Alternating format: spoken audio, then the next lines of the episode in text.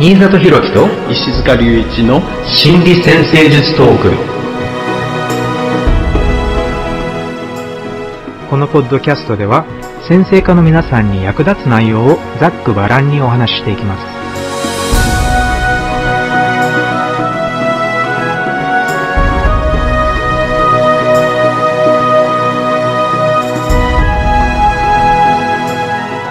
はい、皆さんこんにちは、新里博樹です。こんにちは、石塚隆一です。よろしくお願いします。よろしくお願いします。はい、今回は天体間の対話シリーズ第3弾、えー水星へのハードアスペクトというテーマでお送りしていきたいと思います。はい。えー水星というと、まあね、考え方またはコミュニケーションの取り方っていう風な定義が多いんですけれども、ノエル・ティル先生はこの言葉に必要な考え方、つまり水星の配置が自分にどのような考え方、またはどのようなコミュニケーションのスタイルが必要なのかっていうようなこと、そういうふうに考えることもできるっていうふうにね、おっしゃっていました。はい。ホロスコープはその人自身のね、人生をうまく進めていくガイドっていうふうに考えるわけですよね。そう。で、まあ本当にいろいろな考え方ができると思うんですが、もう一つここで考えてみてもいいのかなと思うのは、水星がどういう働きをするかっていうふうに考えるときに、多分情報のインプットとアウトプットっていうのがあるんじゃないかなって思うんです。つまり、何かを学んだりする、何かを吸収して、いろいろな情報を吸収して、新しいことを学ぶ。そして、それを誰かに話したり、ただ単に情報をまた共有するっていう形でもあるかもしれないし、またはもうちょっと正式に誰かに何かを教えるっていうこともあるかもしれない。なので、そういう時に、じゃあ、どういう情報をよりインプットを求めているのかとかね、どういうことに気がつきやすいのかっていう、つまり学ぶことまたは知覚することっていう、やっぱり個人個人で例えば同じ映画を見ていても多分個人個人で得るものが全く違うと思うし、何に注目して何に気がつくのかっていうのも違うと思うんですけれども、まあ、そういうような感じでやっぱりホロスコープの彗星の配置によってで、じゃあ、どういうふうな学びに向いているのかとかね、なんかまたはどういうふうな考え方をしがちなのかっていうことも考えていけると思うんです。はい。だから自分の特徴に合った学び方、考え方、あるいはその発信の仕方とかね、をできていくと、あるいはその特徴を理解しながら、それをうまく動かす工夫をしていくとか、そういうことが考えられるわけですよね。うん。ここで多分よくフィルターっていう言葉を使うんじゃないかって思うんですけれども、こういうことを考えるときに、つまりどんな情報であれ、やっぱり何らかの自分の中のフィルターを通してインプットされるっていうのがあると思うんですけれども、なので、例えばじゃあ水星が、まあ火のサインにあったら、じゃあそういう火のサインのフィルターがかかっていて、で、水星が、まあ水のサインだったらまた全然違う水のフィルターがかかっていく。で、どういうフィルターがかかっているかによって、何を興味深いと感じるのか、またはどういうところを観察しやすいのかっていうのにも影響してくるんじゃないかと思います。はい。それが他人とは違ってるっていうことに、最初は気づきにくいかもしれないんですよね。うんあの自分がピンク色のフィルターを通してこう世の中見ているかもしれないけど、他の人はこうブルーのフィルターを通して見ていて、自分にはこういう風に見えるよって言ったら、他の人は、え、そんな風に見えるの？っていう風になるかもしれないですよね。ねでもこれは、こうやりとりをしてみないと気がつかないかもしれないし、でもそういう特徴がとっても大きなね、差を作ったりとかもしますよね。うん。で、もちろん水星の機能は会話によって最も日常的に現れると思うんですが、確かにたくさんの全く違う視点を持った人と会話をすることで、全全く別の視点を経験することができる。つまり自分では考えても見なかったようなフィルターが存在するっていうことをやっぱり気がついていくうちに自分の知覚能力っていうのもすごくまたね、広がっていく、または深まっていったりするわけなんじゃないかなって思うんです。なので、この天体間の対話っていうテーマもね、自分自身のホロスコープに、例えばじゃあ、水星とスクエア90度、またはオポジション180度とかを取っている他の天体があったとしたら、それはおそらくその水星そのもののサインとかハウスとかまた全然違う視点がおそらくもたらされるもしかしたらそれは他の人たちを通じて、その別の天体の視点っていうか言い分っていうのかな、そういうのがもたらされてきているのかもしれない。なので、それがじゃあ現実にどういうふうにそれを個人個人の人生でそれを経験していくのかっていうふうに考えていけたらまたね、深まっていくかもしれませんね。はい。そしてこの水星っていうのは自分自身の考え方、それがパターンとしてね、定着をしていくっていうところを考えてもいいかもしれないですよね。うん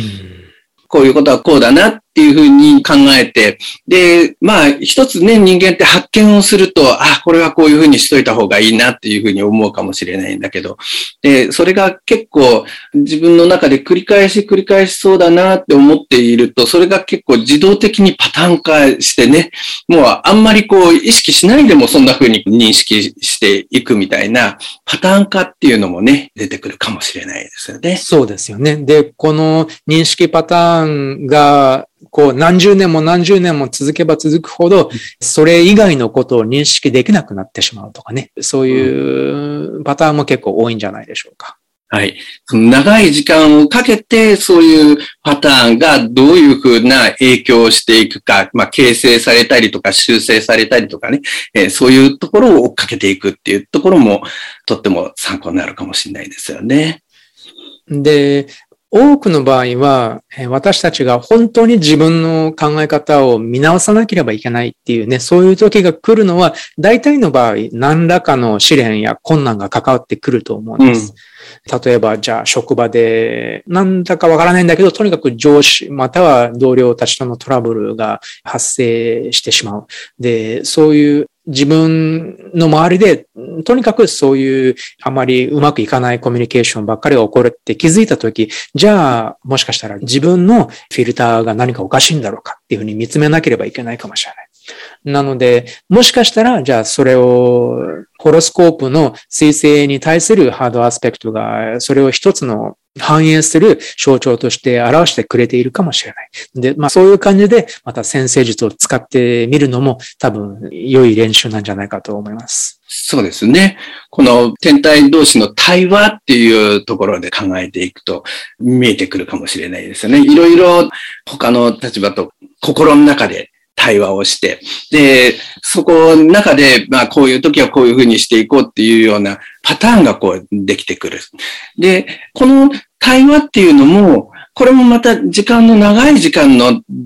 れの中でね、えー、少しずつ変わっていく様子っていうのもあるかもしれないなと思うんですよね。うん、最初のうちはうまく合わないところがあると、ぶつかってこう物別れにして、じゃあなるべく影響されないようにしようって、分離した状態でうまくやり過ごすやり方みたいなところを見つけていくかもしれないし。でも、だんだん両方をうまく結びつけて、同時に動かしていくような工夫みたいなところが学ばれていったりとかね、えー、するかもしれないですよね。そうですよね。アスペクトで繋がっている以上は、おそらく避けて通れない相手であるっていうふうな見方もできるので、うん、ということは、じゃあ、もしかしたら5年、10年かかるプロセスかもしれないんだけれども、まあ一生を通じて、じゃあその2つの天体同士の対話が進んでいくっていうことになりますよね。うんで進んでいけばいいんですけど、あまり良くないパターンで固まってしまっている場合は、そこで先生術を改めて、まあ、こういうね、心理先生術みたいな形で使ってみると、また、もしかしたらまた手がかりになるかもしれませんね。はい。はい。ということで、じゃあ、今回もまた応募していただいた皆様の質問に答えながら、この水星と他の天体との対話について考えていきたいと思います。はい。では、最初の方のご相談です。私は水星に関して手放したくても手放せないコミュニケーション方法を持ってしまっており、今年こそは変えたいと思っているところです。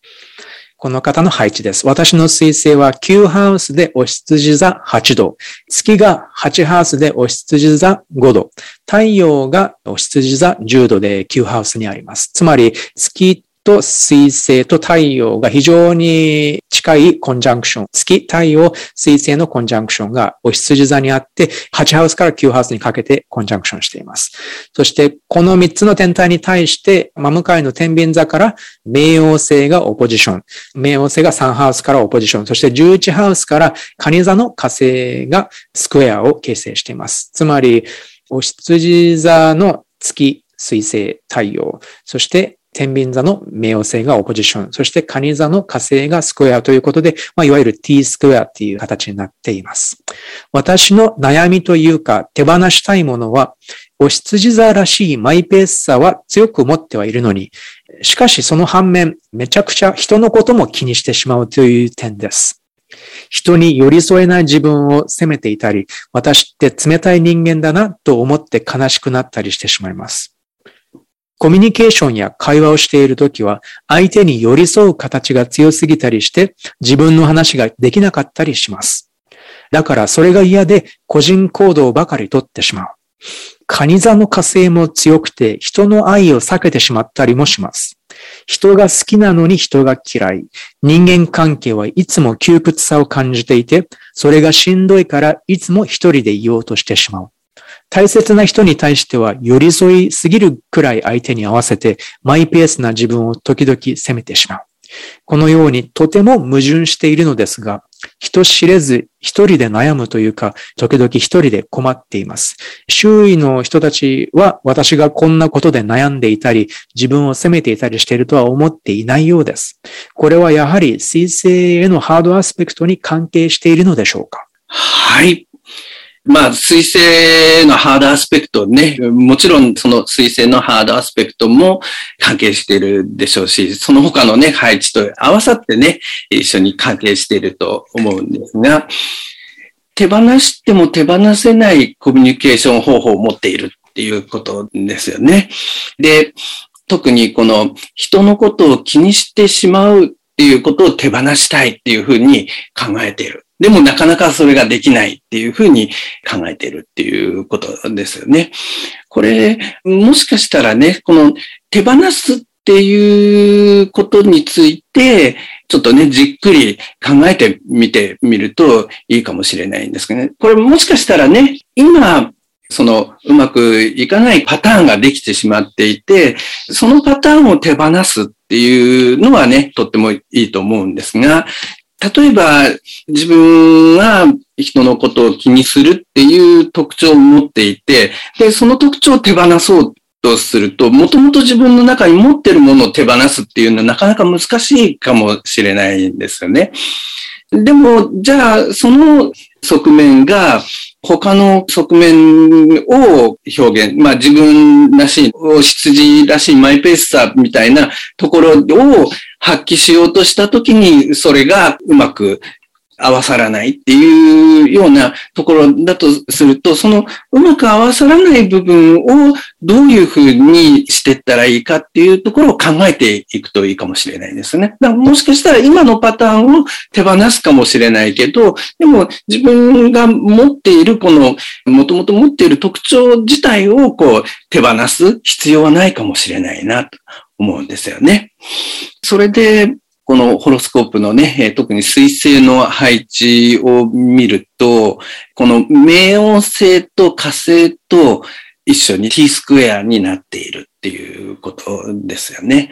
で、これは特にこの冥王星が関係している時には、冥王星、おそらくこのハードアスペクトではないけど、海王星もね、一緒に関係しているところもあると思うんですが、これらが関わってくると、やっぱり他人と感情を共有したりとかね、いろんな動機を共有して動く。そういう部分が一つテーマになってくる。その共有をしていくときには、やっぱりいろいろな人々の状況とかそういうことについて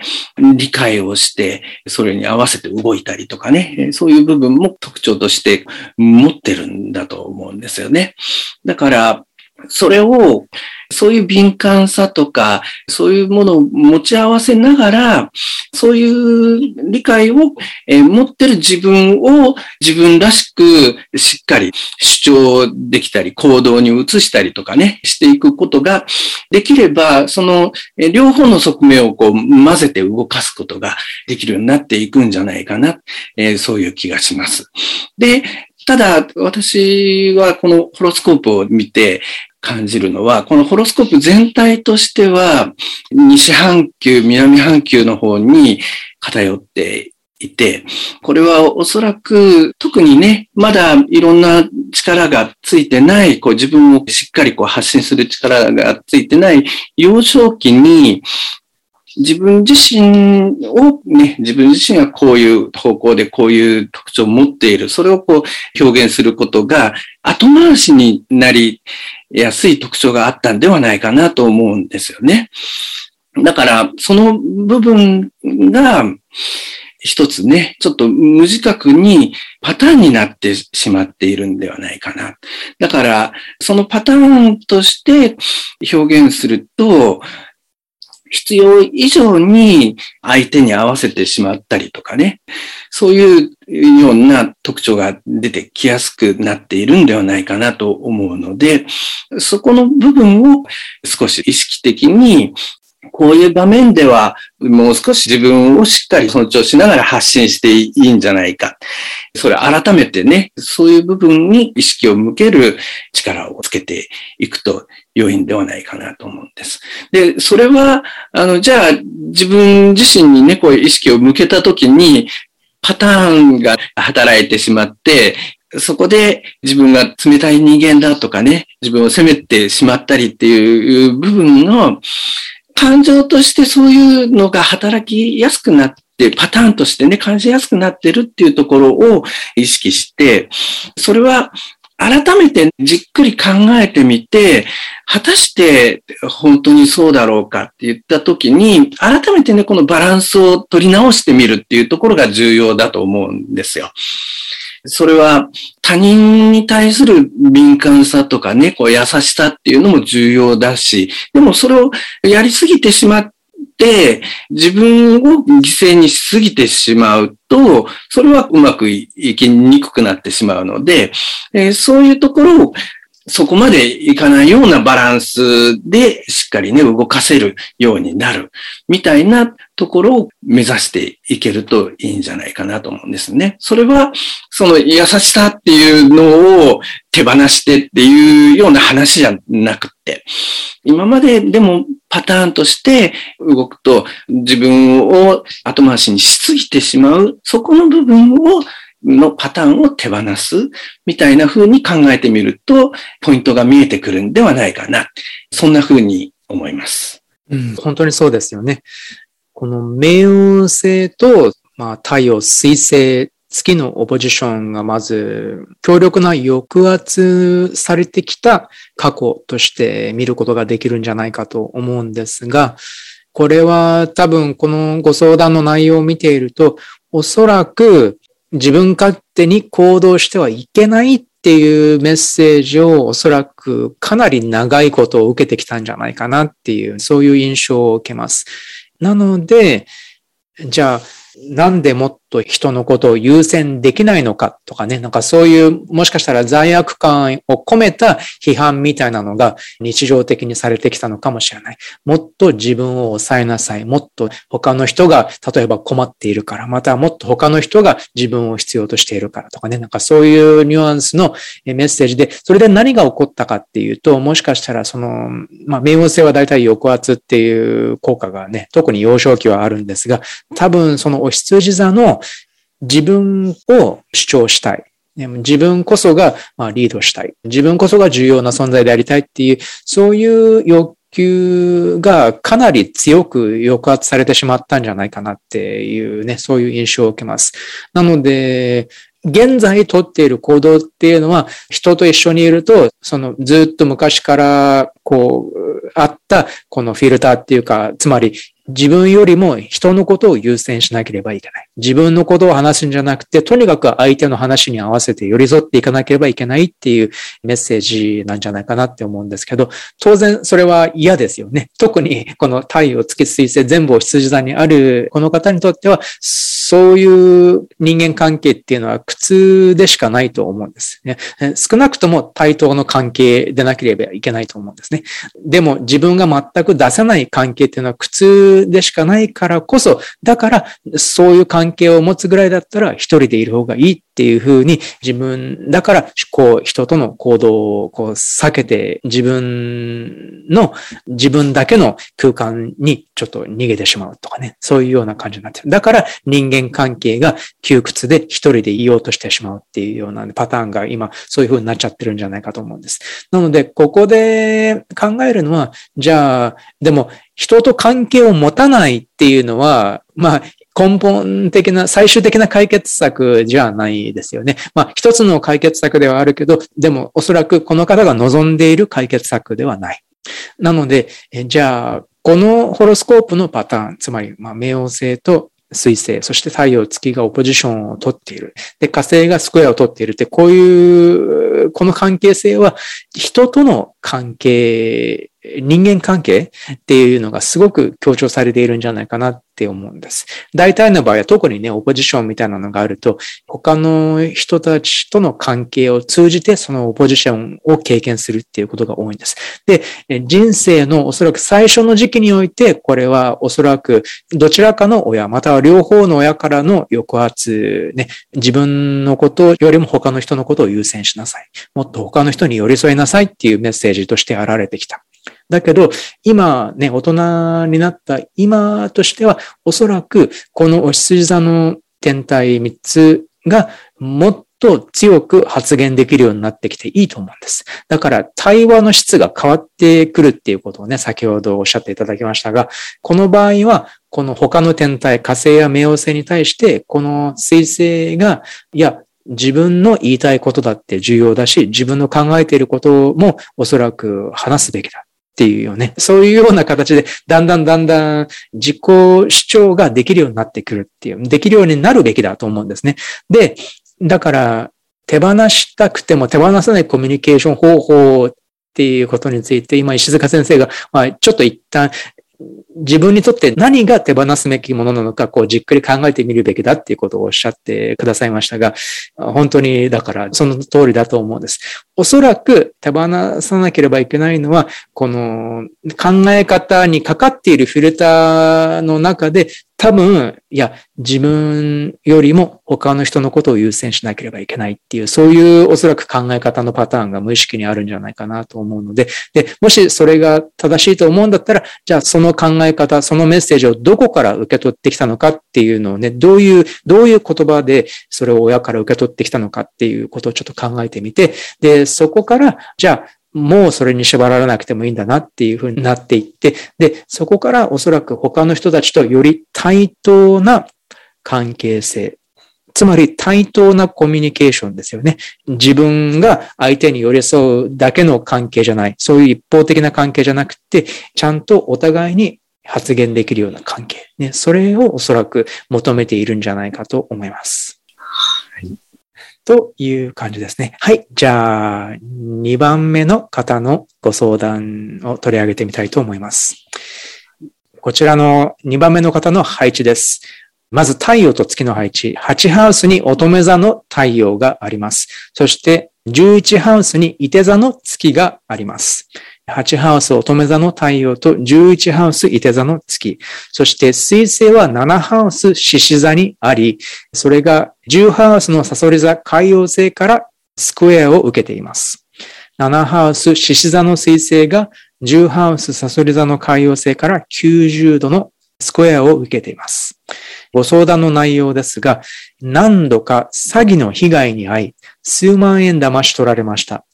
また、人との会話で真意が伝わらず、相手を怒らせてしまったり、誤解されたりすることが多かったです。コミュニケーション能力にコンプレックスを持っています。会話上手になるにはどうすればよいのでしょうか海洋星と水星のスクエアの方のご相談です。はい。まあ、なかなかコミュニケーションがうまく進めにくい。そして配置としては、水性と海王性の組み合わせを持っているっていうことですよね。この水性と海王性の組み合わせなんですが、まあ、もともと緊張の配置ではあるんですが、この緊張がうまく統合されて混ざっていけば、まあ、水性このコミュニケーションの際に、海王性っていうのは、感情の共有、イメージの共有ね、その見えない部分っていうのかな。そういうそれぞれの意識を共有をしていく、コミュニケーションを通しながら共有をしていく力。まあ、それは時々はこの芸術的なコミュニケーション、詩人とかはね、その少ない言葉の中にイメージをたっぷりね、盛り込んでこう、コミュニケーションをしていくみたいなところにもなりますが、そういう力をつけていくようなテーマを持っているのかもしれないですよね。でも、そういう力をつける過程で、その相手の気持ちを誤解をしてしまったり、あるいは自分自身が誤解をされてしまったりとかね、そういうような状況っていうのが起こるかもしれない。でも、それを恐れずにしっかりこう、やりとりをこう深めて誤解なくしていく努力をしながら、そういう深い表現されない部分の気持ちとか感情とかね、そういうものも共有をしていく力がついていくっていうことを考えてみるといいかもしれないですよね。だから、これはホロスコープっていうのは、ある特徴がずっと一生続くっていうような話ではなく、そのテーマの周りで、その人人生の中で成長していろんな力をつけていく、そういうプロセスだっていうふうに考えてみるといいと思うんですが、だから、そういう力をつける、もともとね、だから見えない部分、感情、気持ちのやりとりをしようとするわけだから、それはね、実際にお互いに表現してみないとわからないわけだから、最初はこう、うまく通じていないっていうふうに感じてしまうところっていうのはあるかもしれないですけどね。でも、そこで、じゃあ、うまく通じなかったけど、じゃあ本当はどういう気持ちなんだろうかっていうところを、こう、しっかり注目して考えて理解しようってしてるうちに、だんだんとその力がついていくわけですよね。これは、やはりホロスコープ全体の話なんですが、この方も、ホロスコープ全体としてはね、西半球、南半球の方に偏っているっていうところがあります。そうすると、ちっちゃい頃には自分自身の表現とかね、自分が何者で何をね、こうしていくんだ。そういう部分に向かう意識を向けることが後回しになって、その目の前の相手とか、え周りの人々にどう役立つか、そういう方向に意識を向けやすい特徴、環境があったのかもしれないですね。そうすると、もしかしたらその自分自身が何を感じていて、それをどうだっていう表現、そこをこう振り返る、あるいはその自分自身のこうやり方の工夫みたいなね、ところについて、もしかしたら意識が向きにくい特徴が形成されてきているかもしれないんですよね。まあそういう部分をこう振り返りながら、しっかり取り込んでいきながら、自分が例えば、間違って理解されてしまったその相手があ受け取ってくれなかったなっていうところだけじゃなくて、自分が何をこう発信をしたかなっていうところをこう振り返ってみたりとかね。あるいは、相手に対してどう、どこの部分が伝わりにくかったのかなって、そういうところをじっくり振り返りながら、コミュニケーション、力をつけていくと、この配置自体は、とってもそういう部分の力を深くつけていく、そういう可能性を持っている配置だと思いますので、ぜひそういうことを意識しながら、さらにこの力を磨いていっていただければなと思います。そうですよね。理想的には、この海洋性と水性の組み合わせが、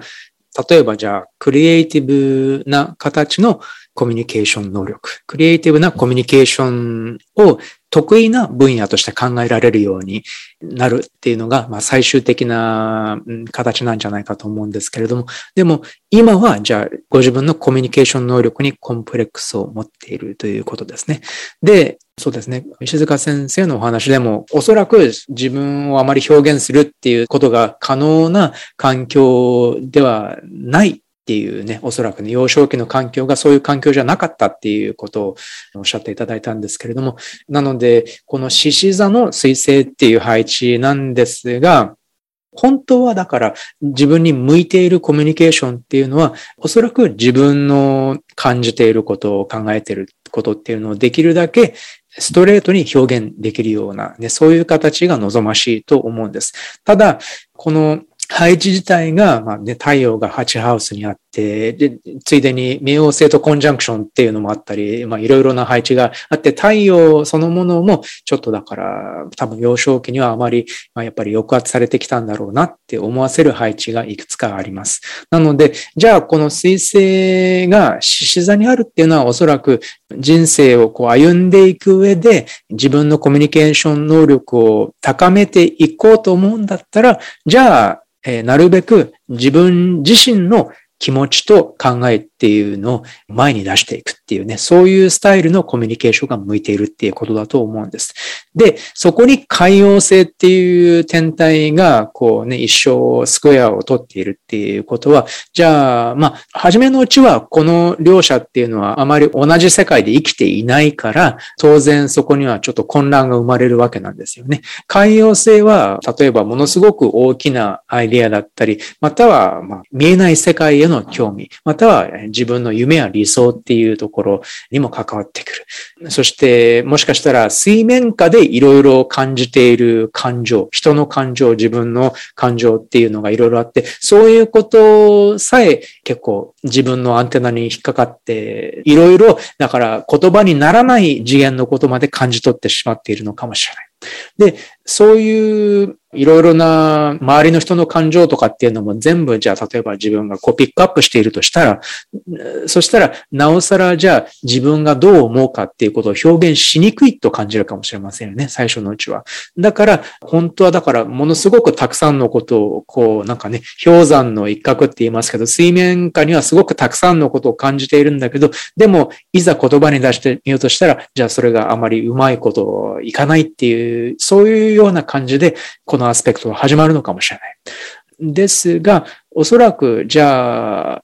その天体同士の会話が深まっていく。つまり、コミュニケーションを上達しようと練習していくうちに、じゃあ、どういうふうに自分の気持ちを伝えられるだろうか。非常にいろいろな感情を今自分は感じているんだけど、それを表すには、もしかしたら言葉で足りないとしたら、もしかしたら、じゃあもうちょっと違う形でのコミュニケーションっていうのもあり得るのかもしれない。もしかしたら、じゃあ絵を描いてみたり、または歌を歌ってみたり、または詩を書いてみたりとかね、なんかそういうクリエイティブな形での方が表せるものがあるのかもしれない。これはアウトプットの方だけど、もしかしたらその前にインプットの方であ、自分の気持ちをすごくよく表してくれているなって思うような歌だったり詩だったり絵だったりとかね、そういういろいろなものに出会うことができるかもしれない。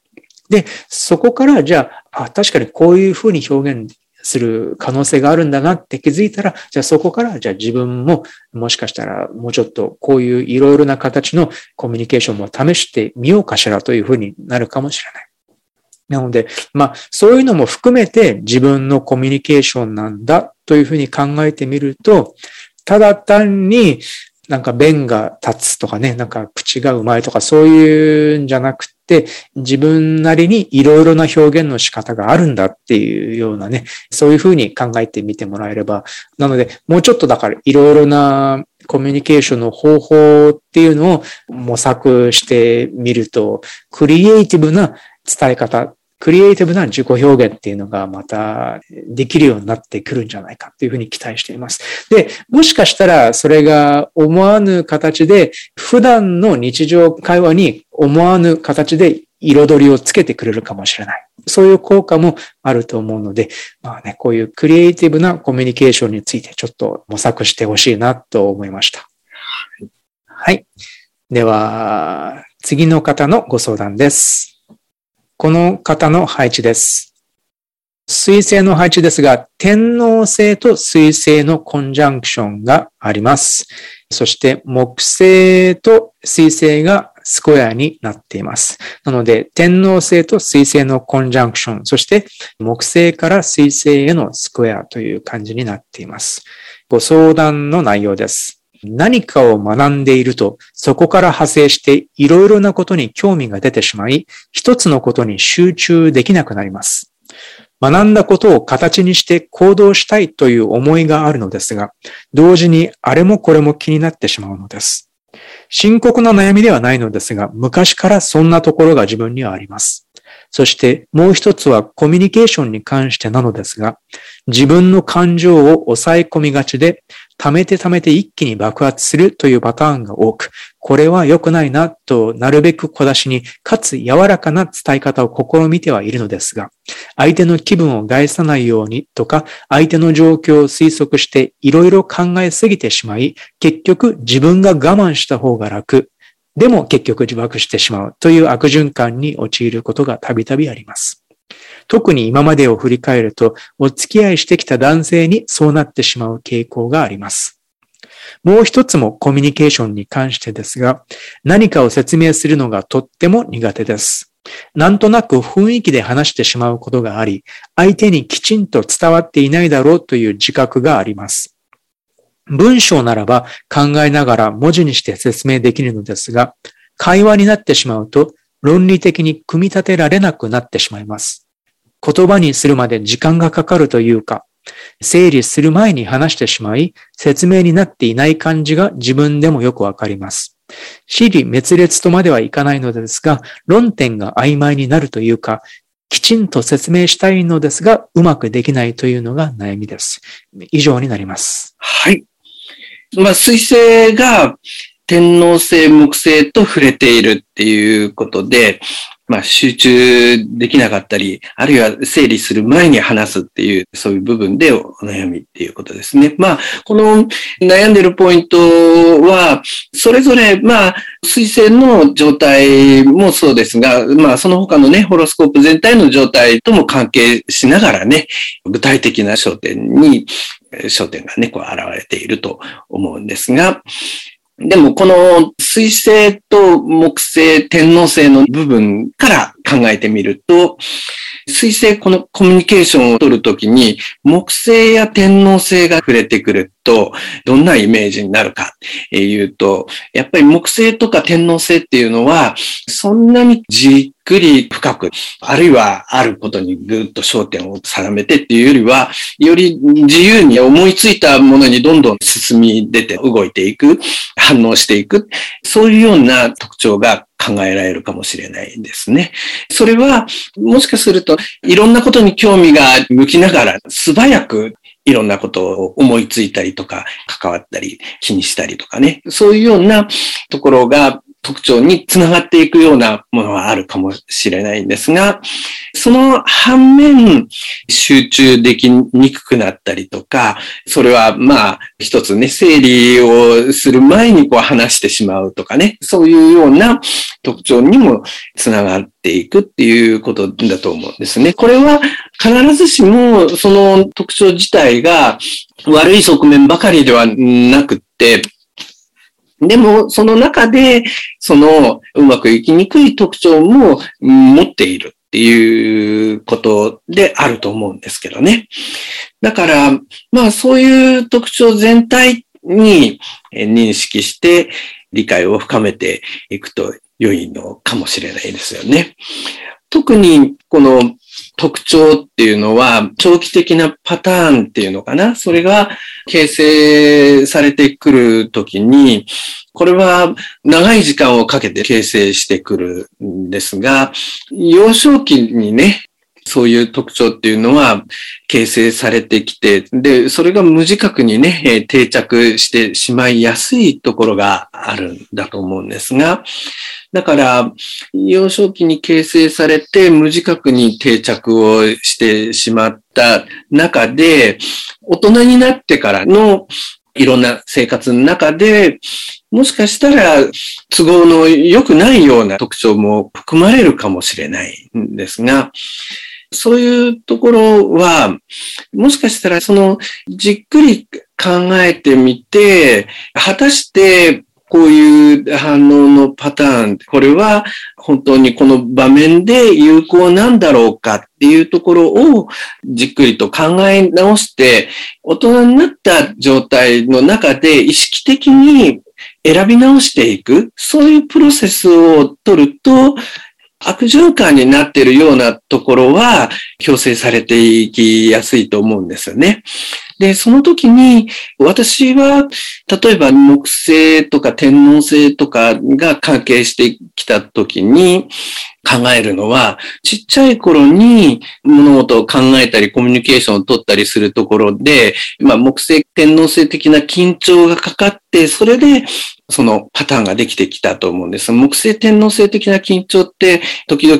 急がされたり、せかされたりとか、そういうような形で、まあ短い時間の間にこう判断しなくちゃいけない、えー、そういう緊張が環境の中にあって、それで深く考えずにパッパッと次に移っていく、そういうような発想をしなくちゃならないような状況があったのかもしれないと。でも、もしかしたら大人になって、いろいろ自分でじっくり判断ができる、それが尊重されるべきなね、状況になっていたら、よりそれほど焦らずに時間かけて判断をしても良い状況はあると思うので、それで多分ね、パターンになっている部分を修正をしていけば、水星と木星天王星の接触っていうのは、まあ、素早い判断力になっていく部分があると思うので、その素早い判断力っていうところで動けば、それはとってもいいじゃないですか。でもその素早い判断力の中に、例えば自分が本当は重要だと思っているものから意識が逸れていっちゃったりとかね、集中ができなくなるとかね、そういう場面でその特徴が働くと、あんまり効果的でないわけだから、その場面で見分けて、その判断力が働くように、そのパターンを作り直していくといいと思うんですね。だから、無自覚に次のことが気になってしまう。それはもしかしたら昔感じていた、このせかされていた環境の中で、あ、どんどん次に移んなくちゃいけないんじゃないか、こっちのこと考えなくちゃ、あっちのこと考えなくちゃいけないんじゃないか、そういう発想が感じられていく。そういうところを感じたときに、果たして今そうなんだろうかっていうところちょっとね、ポーズをとって考えてみて、で、少しずつじっくり考えられるところとか、ここはしっかりこういう部分を注目して焦点をして、これをこう応用して、利用して考えていこうみたいな風に判断をし直していくと、だんだんね、それを含んだ現在のその状況に合った素早い判断力っていうところにつながっていくんじゃないかなと思います。ぜひ、そんなところを意識しながら生活してみていただければと思います。はい。ね、この天皇星と水星のコンジャンクションっていうのは、まあ大体の場合は、かなり頭の回転の速い人っていうような解釈をされることが多いと思うんですけれども、なので、もしかしたら説明したいことがあって、それをものすごく速いスピードで自分の中では理解しているんじゃないかって思うんですけど、ただそれをいざじゃあ普通のスピードで他の人たちに説明するときに、もしかしたら他の人に伝わるスピードで伝えるっていうことにまだ練習が必要なのかもしれないなって思いました。なので、だからいざ文章にしてみるとしっかり伝えられるっていうのもそういうことなのかもしれない。で、これはまあ、このアスペクトだけじゃないんですが、申請というのはおそらくコミュニケーションなんですが、まず多分人にじっっくり自分の言葉を聞いてもらうっっていう経験も必要なんじゃないかなって思います。もしかしたらね、この今までのお話のように、そういうじっくり聞いてもらえるような、そういうじっくり時間をもらうっていうようなこともなかったのかもしれないしね、あんまり。だから、急いで自分の言葉を発しなければ、相手の時間をあまり取らないようにとかね、なんかそういうような感じで、今までコミュニケーションが、もしかしたらそういう家族だったのかもしれない。あんまり、だからじっくりお話を聞くっていう家族じゃなかったのかもしれない。まあ、っていうこともあって。で、ただ、その弊害は、自分自身もじっくり聞いてもらうっていう経験がないっていうことと、あまりだから自分自身も自分の言ってることをじっくり聞いた経験がないっていうことなのかもしれない。ちょっとこれ分かりにくいかもしれないけど、なので、もしかしたら友人とかに一回、まあ一回じゃなくて何回でもなんだけど、じっくりと自分の言いたいことを相手がしっかり理解できるまで伝えるっていうね、そういう経験を繰り返していくと、おそらく、あ、こういうふうに言えば伝わるんだっていうのがだんだん分かってくるんじゃないかと思うんです。で、そしたら今度は聞くこともしっかり上手に聞けるようになるし、で、話す方も上手になってくるっていうのがあります。なので、もしかしたら、まずじっくりと急がずに聞いてもらうっていう経験が必要なのかなっていうふうに思いました。はい。という感じです。じゃあ、こちらで最後の質問にしようかなと思います。じゃあ、4番目の方のご相談です。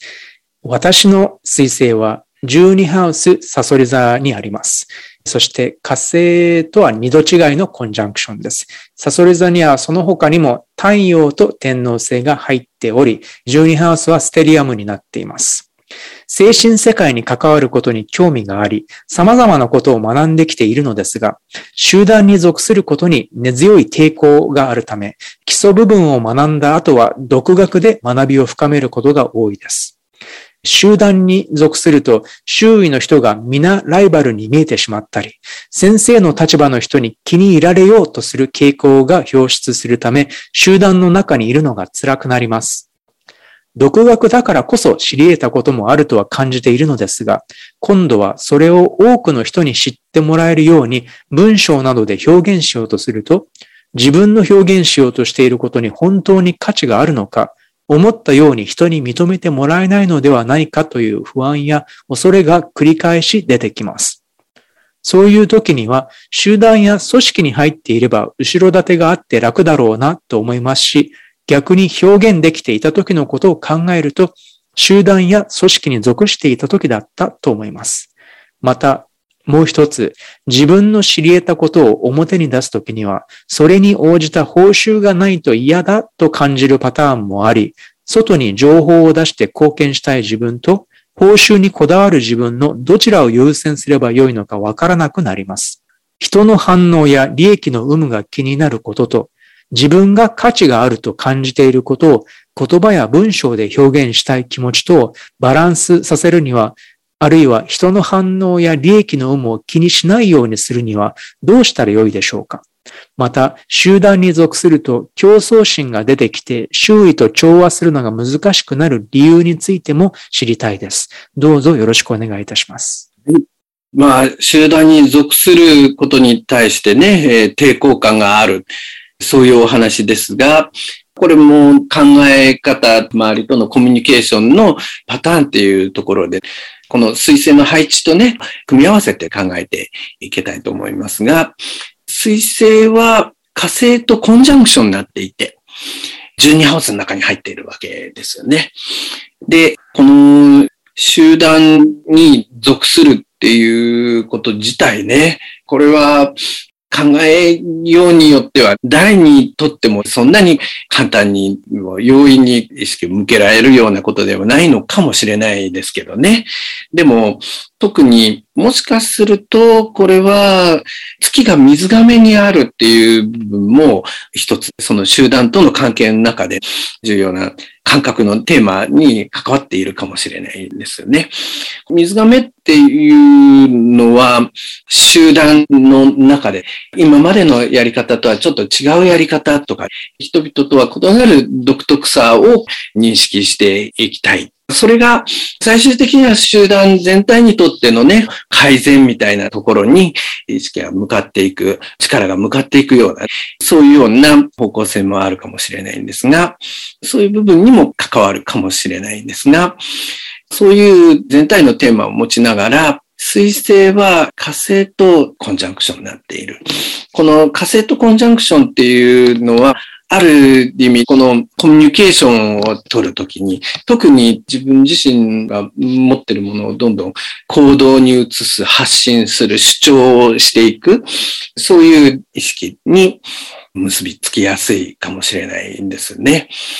それはもしかしたらやっぱり自分自身の知識を使ってどんどん物事を先に進めていく、そういう力につながっていくかもしれないし、それはもしかしたら集団との関わりの中では、その中で何らかのリーダーシップを取って動かしていくみたいなね、そういうようなところも考えられるかもしれないし、でもなかなかそれは必ずしもリーダーシップを取っていくことっていうのは、それなりに力をつける必要があるから、まあ、そういうところで難しさにつながってしまうこともあるかもしれないですね。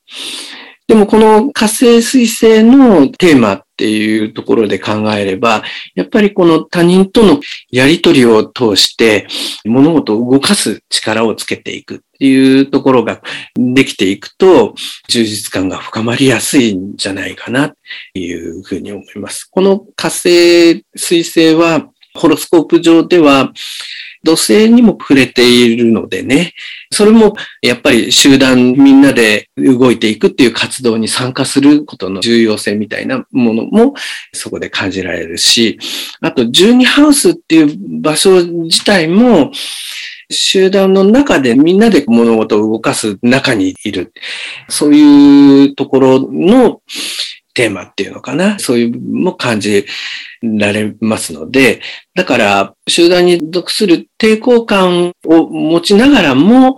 集団的な活動に意識が向く部分、それもしっかり調和して動こうっていう意識が出てくる部分もお持ちであるっていうところも見えてくるわけですよね。だから、そのホロスコープ全体として考えれば、だんだん人生の中でそういう力をつけていくことがやっぱりね、より充実を深めていくときに重要になっていくんではないかなっていうふうに考えられるんですが、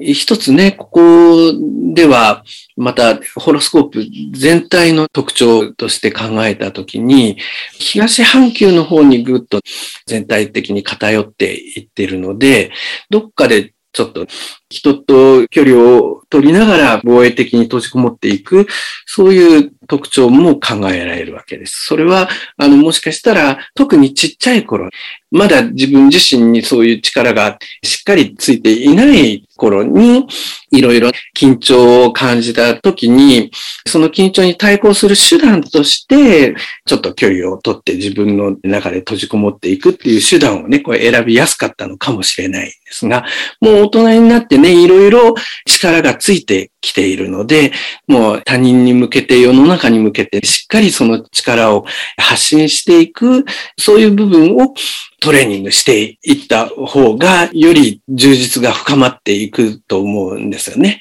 で、その時に、だから、どっかでその、周りと距離を置いて自分で一人で進めていこうっていうような発想が、